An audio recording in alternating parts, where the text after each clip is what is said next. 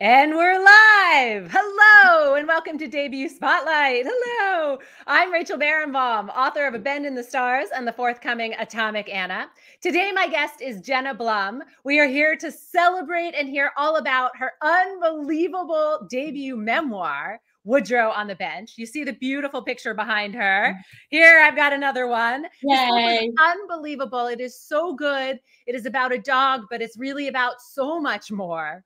Jenna, thanks for joining me today. Can you tell me what is Woodrow on the bench about? I'm so excited to be here with you, Rachel, after fangirling on debut spotlight since March 2020. You and your sparkle and your lipstick and all the things.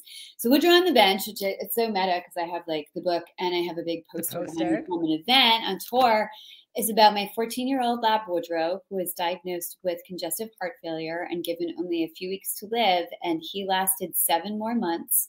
And I'm convinced that it's because every day and every night I took him to the bench across from our downtown Boston apartment and we sat there and sat there and sat there. And Woodrow held court because he was this very elegant old black lab who is called the George Clooney of dogs with an eye for the ladies. And he drew people to us, friends and neighbors and total strangers who formed a community around us and lofted us up and not only prolonged Woodrow's life, but taught me new lessons about how to live. I love that. So, you know, when I sit down and whenever I start to read a memoir, I'm like, well, who is this lady? Right? Like, why do I want to be reading this in the first place? So, before we dig in, now that you know this book is about this amazing dog and this amazing woman, I'm going to read your bio and talk a little bit about you for a moment. So, we are here to celebrate The Mighty Blaze, which you co founded with Caroline Leavitt. Thank you. Thank you. And Jenna Blum is the New York Times and number one internationally best selling author of the novels Those Who Save Us, The Storm Chasers, and The Lost Family. And she's CEO of the literary social media marketing company, our very own A Mighty Blaze. She's based in Boston, where she's run fiction workshops for Grub Street writers for more than 20 years. Mm. But this is your first memoir. My first memoir. And I'm so glad you said it that way.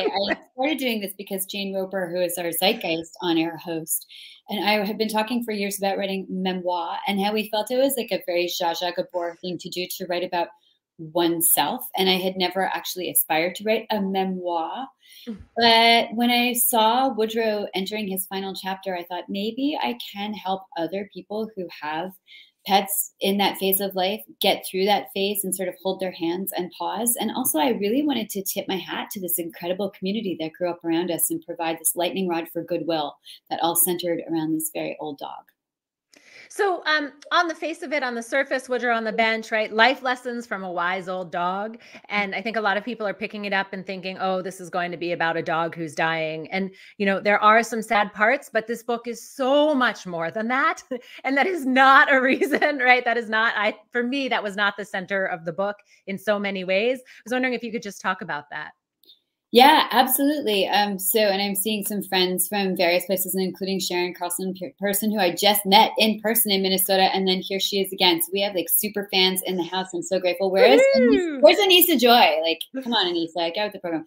Um, so yeah, I'm hoping that Woodrow on the bench strikes uplifting chords for people as well because it is about a dog in his final days. It is about loss. It's about coping with grief. And I hope that if you're looking for an ugly cry to give you some good catharsis, which I personally feel like we all need after the last year and a half, like that's why I provide little tissue packs to readers with this book when I'm out on tour.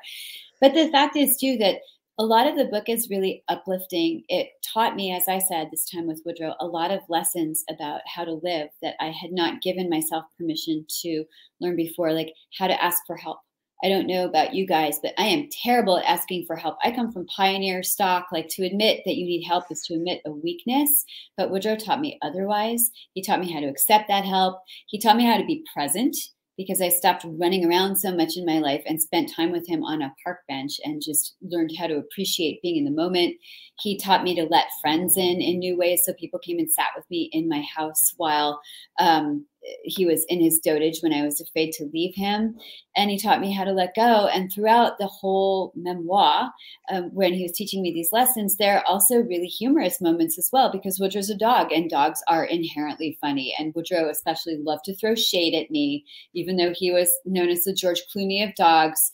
He was more like George Clooney meets Barack Obama and also a lab. So he was always starving and never getting enough to eat. And I was never giving him enough attention because he was a dog and that's how they think. So we have sort of a running dialogue in the book, he and I. You do. And it is one of my favorite parts because you have just the best, I call it indogination, right? your, your Woodrow voice. I mean, like every dog owner knows what I'm saying, right?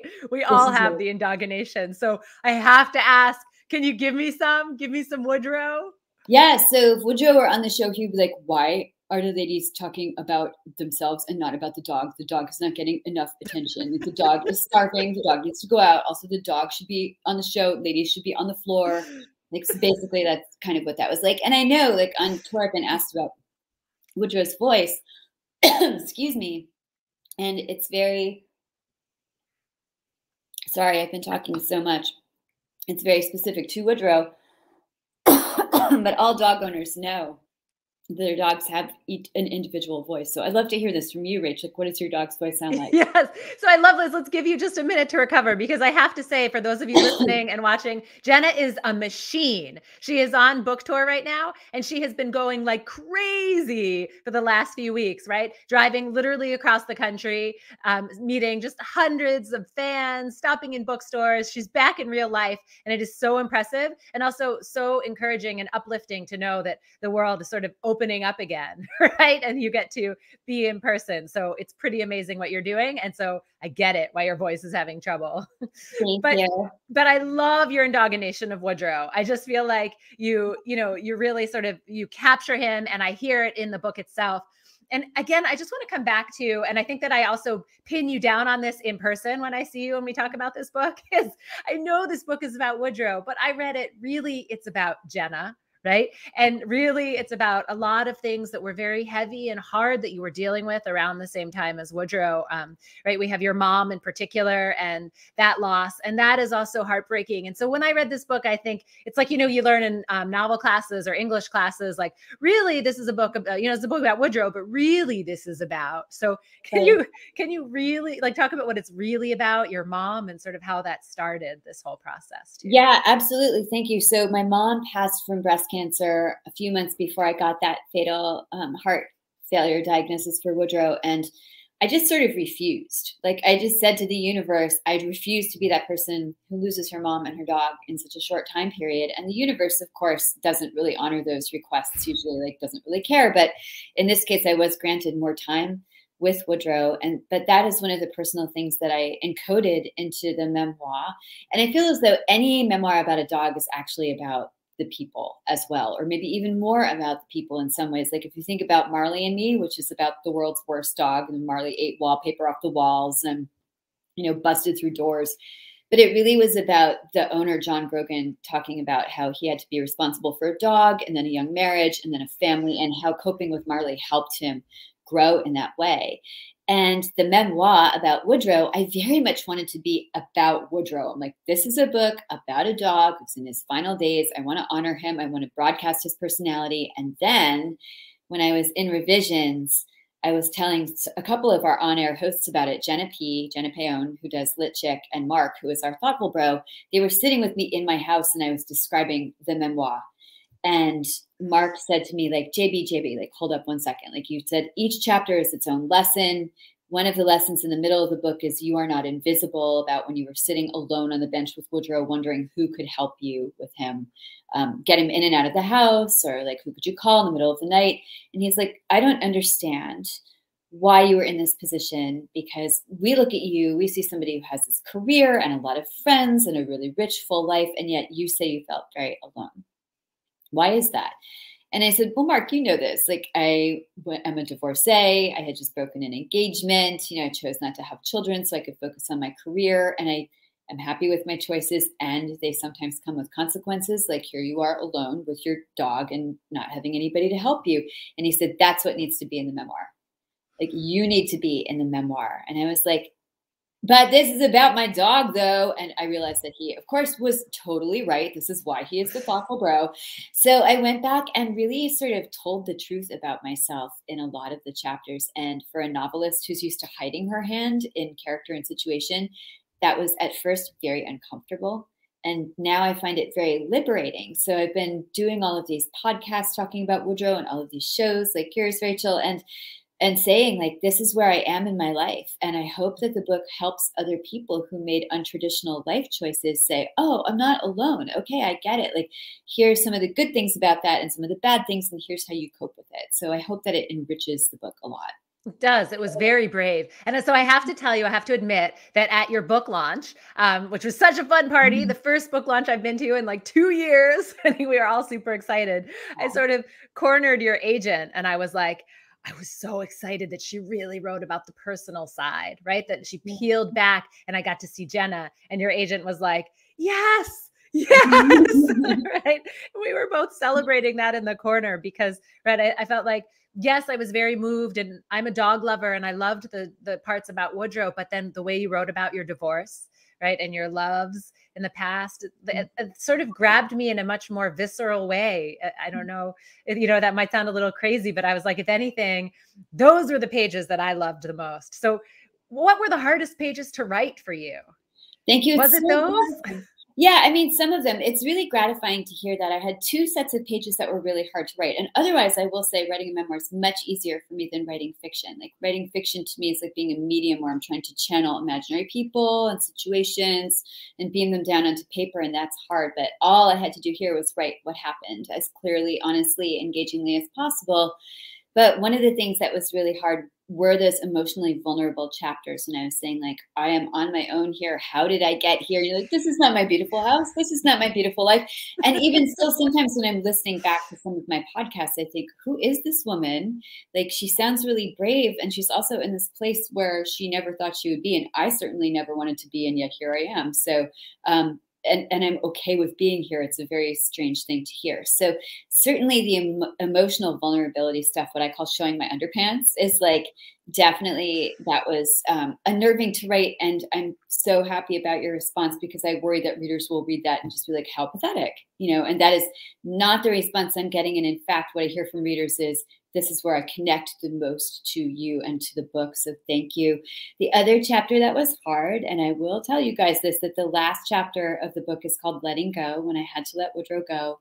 And if you're triggered by this, if you are one of the people who says, I cannot read a book in which a dog passes, you can totally read Woodrow on the Bench and skip that last chapter and get everything out of it that I hope you will get. So just skip the chapter called December.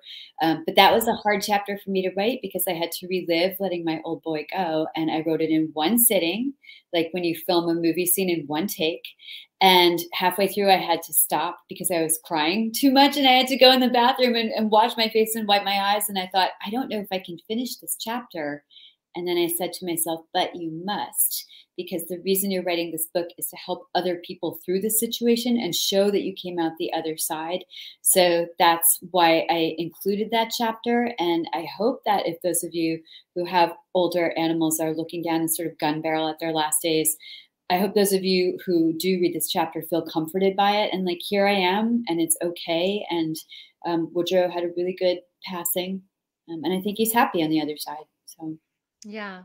So, in that vein, a little bit of spoiler, um, you went to heroic lengths to give Woodrow more time and to make him comfortable, right? And to mm-hmm. sort of make those last few months um, what they were. And um, I, you know, I'm curious to know now you've had a little bit more time to look back on that.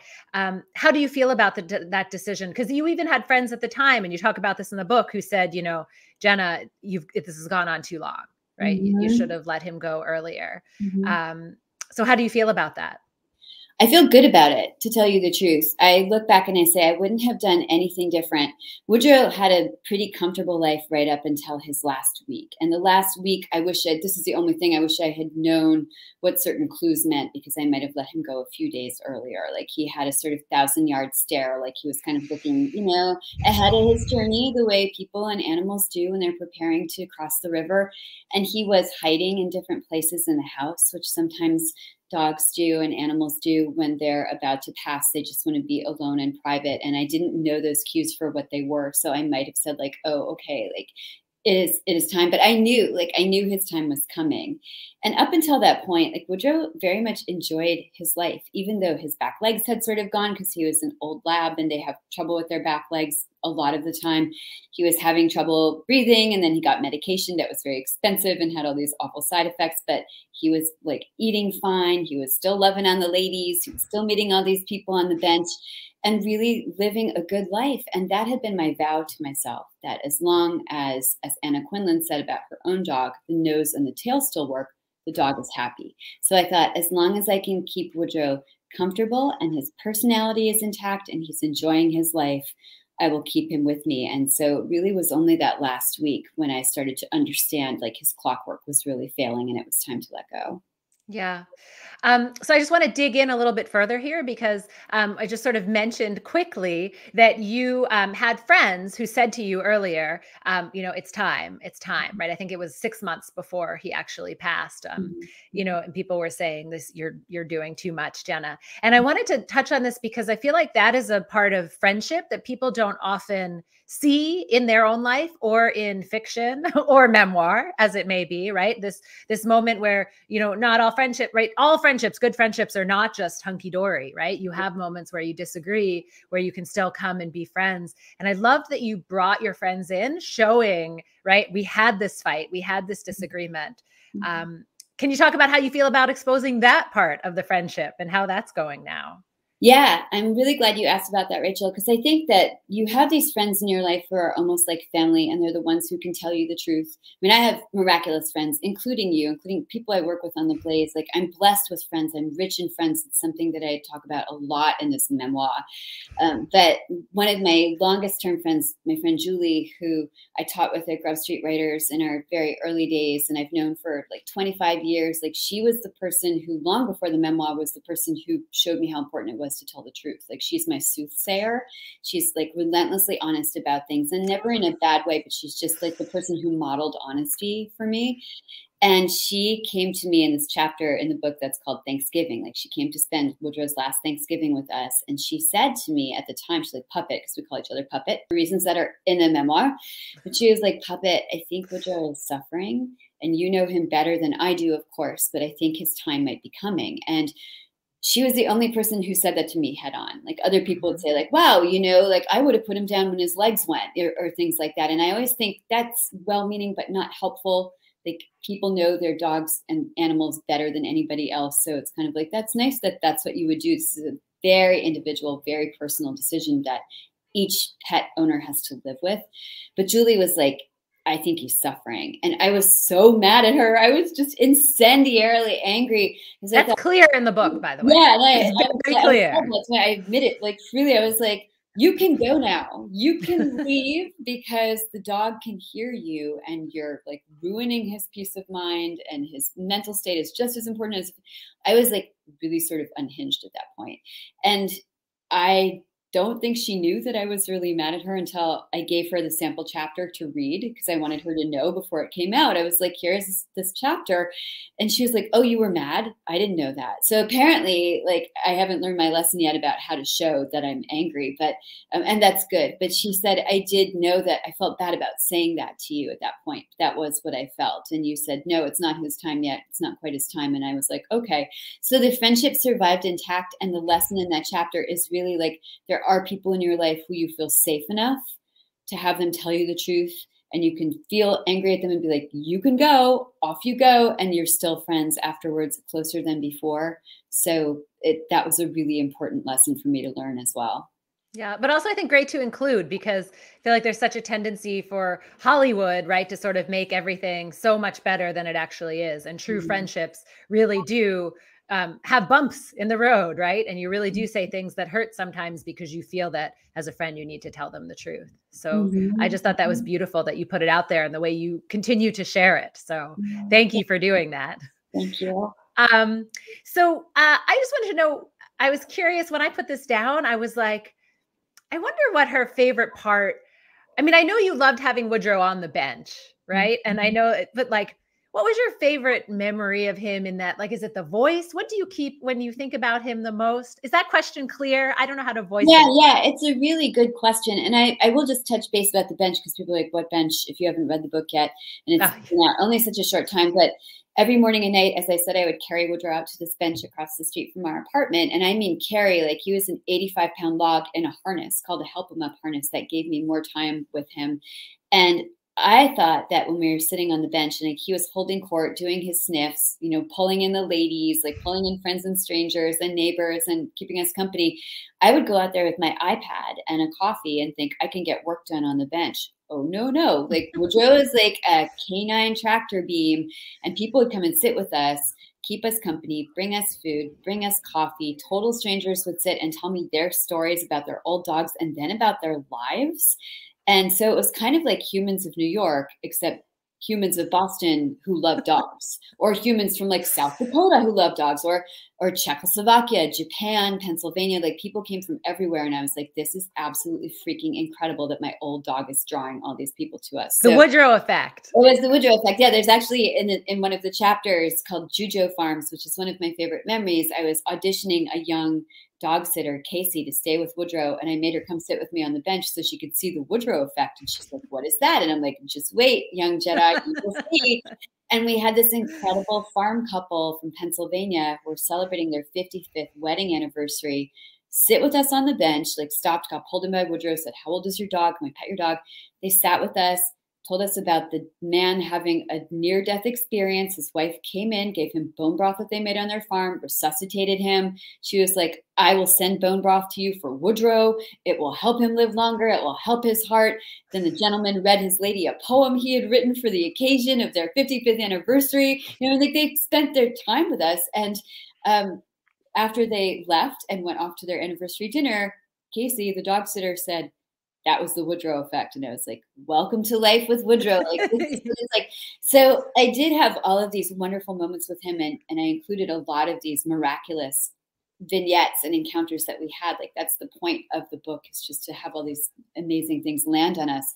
But I think one of my favorite memories with Woodrow, there are, there are two that came to mind when you asked Rachel. And one is just waking up with him every morning uh, my current dog, Henry Higgins, does not sleep on the bed. He sleeps in a crate. But Woodrow used to sleep on the bed with me, and I would wake up to this old man dog breath wafting over me in hot waves. His face would be like right here in what I called Lincoln face. It was like a Mount Rushmore sized dog head. And he would be looking at me saying, first of all, Mamu, because that's what he called me. He's like, Mamu, something is very wrong. The dog is starving. The dog needs breakfast. Get up, get up, tend to the dog. But he would also say, I am awake and you are awake, and that means it is a good day. And I really felt like no matter what else happened in the day, just to be able to give my dog that joy of like companionship and structure, and of course, bacon, um, that made it a good day for both of us. So that's one of the abiding memories that I have of him. And the other is taking him swimming for the last time in the Atlantic, which was a gift that our friend Kate gave us and should not have happened. Woodrow could not walk. And yet, because of her kindness, schlepping us to Westport, Massachusetts to a place with a boat launch, we could carry him out of the car let him lie in the surf. He had a ball that he was ejecting into the surf that I then had to go fetch.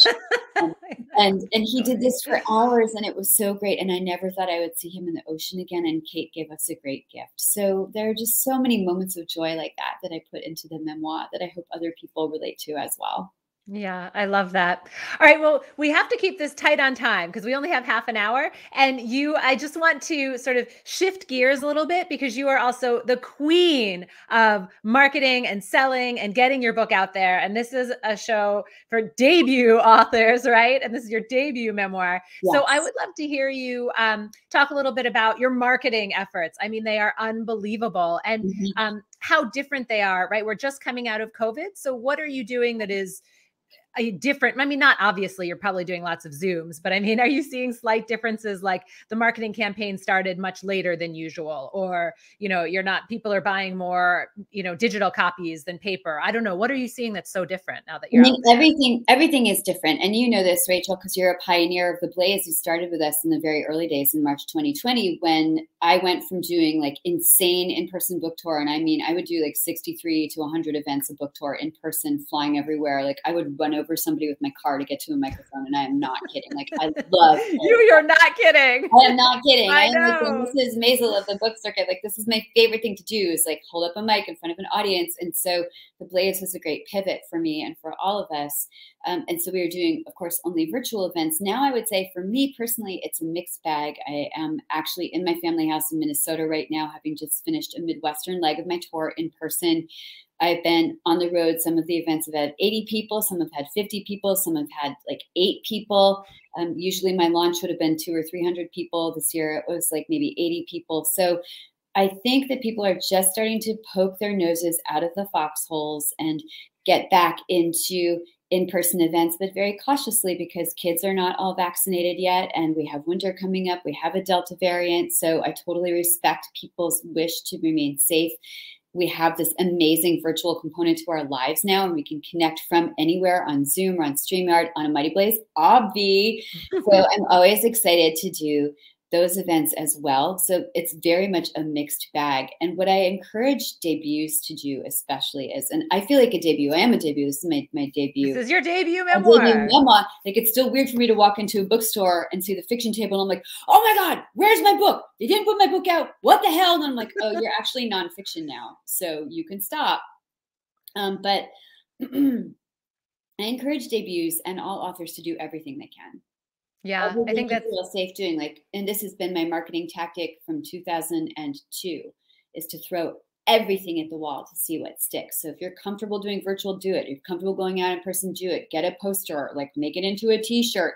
I'm putting this on my car when I drive home. I have like QR codes as my cell phone cover. So if somebody says, what's your book about? I can be like, ooh, boop, scan it and find out, you know, and bribe people with shortbread. That's what I do, or, you know, things related to the book. So anything you can do, you should do because nobody's going to love your book more than you are. So you better get out there and hustle.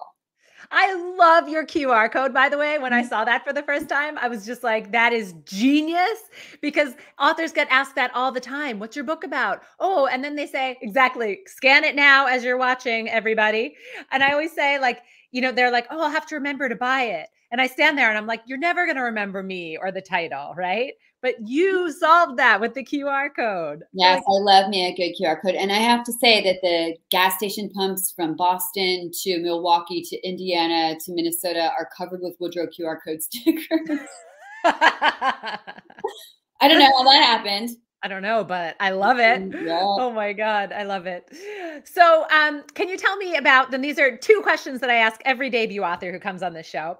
One, can you tell me, talk to me about what is the what was the hardest part about publishing this debut memoir for you? Oh, the hardest part about publishing was really just the time period in which the book came out because I have an amazing team at HarperCollins. I have a fantastic agent. I have an amazing editor. We have Laura Rossi from The Blaze does my publicity. Also, Catherine Beitner of HarperCollins. Like they are the creme de la creme of a team, and they have been with me every step of the way. And about two weeks before Woodrow's original on sale of October 26th, I got this email from my agent that said, "Don't panic." And I was driving, and I had to pull over, of course.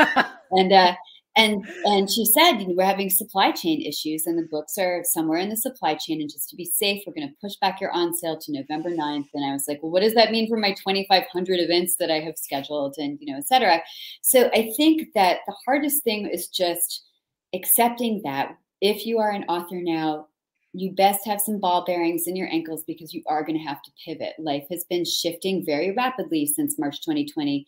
And we thought this would all maybe be over by now. I personally thought the pandemic would be over by June 2020. It was like me and Trump, like we knew, you know, it was only going to be like eight weeks and it was going to be fine.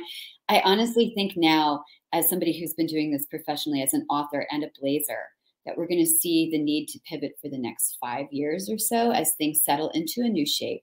So the hardest thing has been accepting that that is true, um, but also accepting the gift that this weird time gives us, which is test your resiliency, you know, test your marketing skills and and keep being of good faith. Like honestly, I will tell you the truth, Rachel, and I have not said this to anybody before, but I am scared and I am just as worried as anybody that this book that I love so much is not going to reach readers. And I desperately hope it will because I think it has lessons that will comfort people and hold their hands and hold their paws and, you know, really just give them a few good laughs and a good cry. But I don't know what the equal sign is between my efforts and your efforts and the book actually getting into readers' hands and then taking off from there. So anything you can do, those of you who are watching to help authors you love, buy the books, give them for gifts, buy them now, buy them soon. Please leave reviews for your author friends or the authors you love on Amazon or on Goodreads or on Bookshop. Like that helps so much. And that will help concrete that, concretize the equal sign between our love for our book and our love for you and getting that book to you. I love that. I'll accept the one sentence, me and Trump. what? Did Jenna Blum I just say that? Know, a stop clock is right twice a day. You got to give credit where credit's due. We both thought oh it was going to be over by June 2020, and oh my god, sorry about that. All right, so last question for you is uh, what kind of writing advice do you have for new authors or people trying to get their debut out there or just finish writing even? Yeah, be of good faith. Faith is the thing that you have when you don't have belief, right? So I don't necessarily believe that my book is going to get out there the way that I want it to, but I have faith that it will, and I'm going to put all my muscle behind that. So if you have something that you wish desperately were true and you don't quite have that thing, um, have faith that it, it, will happen if you keep rising and grinding. Um, and I think that that is the most important thing I can tell any author, whether it's about marketing or whether it's about writing the book, is that you need grit. Like you need to keep going when things look bad we have seen this happen with our Blaze family, with our Grub Street family. Just when people are like, I give up, the book's never going to get published, like Don Music on Sesame Street, like, I'll never get it right, never, never, never. that's usually when it happens, but it's because those people did not give up. So you have to yes. write well, you have to read well, you have to have facility with language, but most of all, you have to have grit and you have to have faith, and it will happen. I love that. Jenna Blum, you're absolutely amazing. Thank you so, so much. Thank you so much for your time. For all of you listening and watching, go out and buy the book, Woodrow on the Bench. Buy it now. Don't miss it. And Jenna, may you sell many, many copies. Thank, Thank you, you, Rachel, for your sparkle and beauty.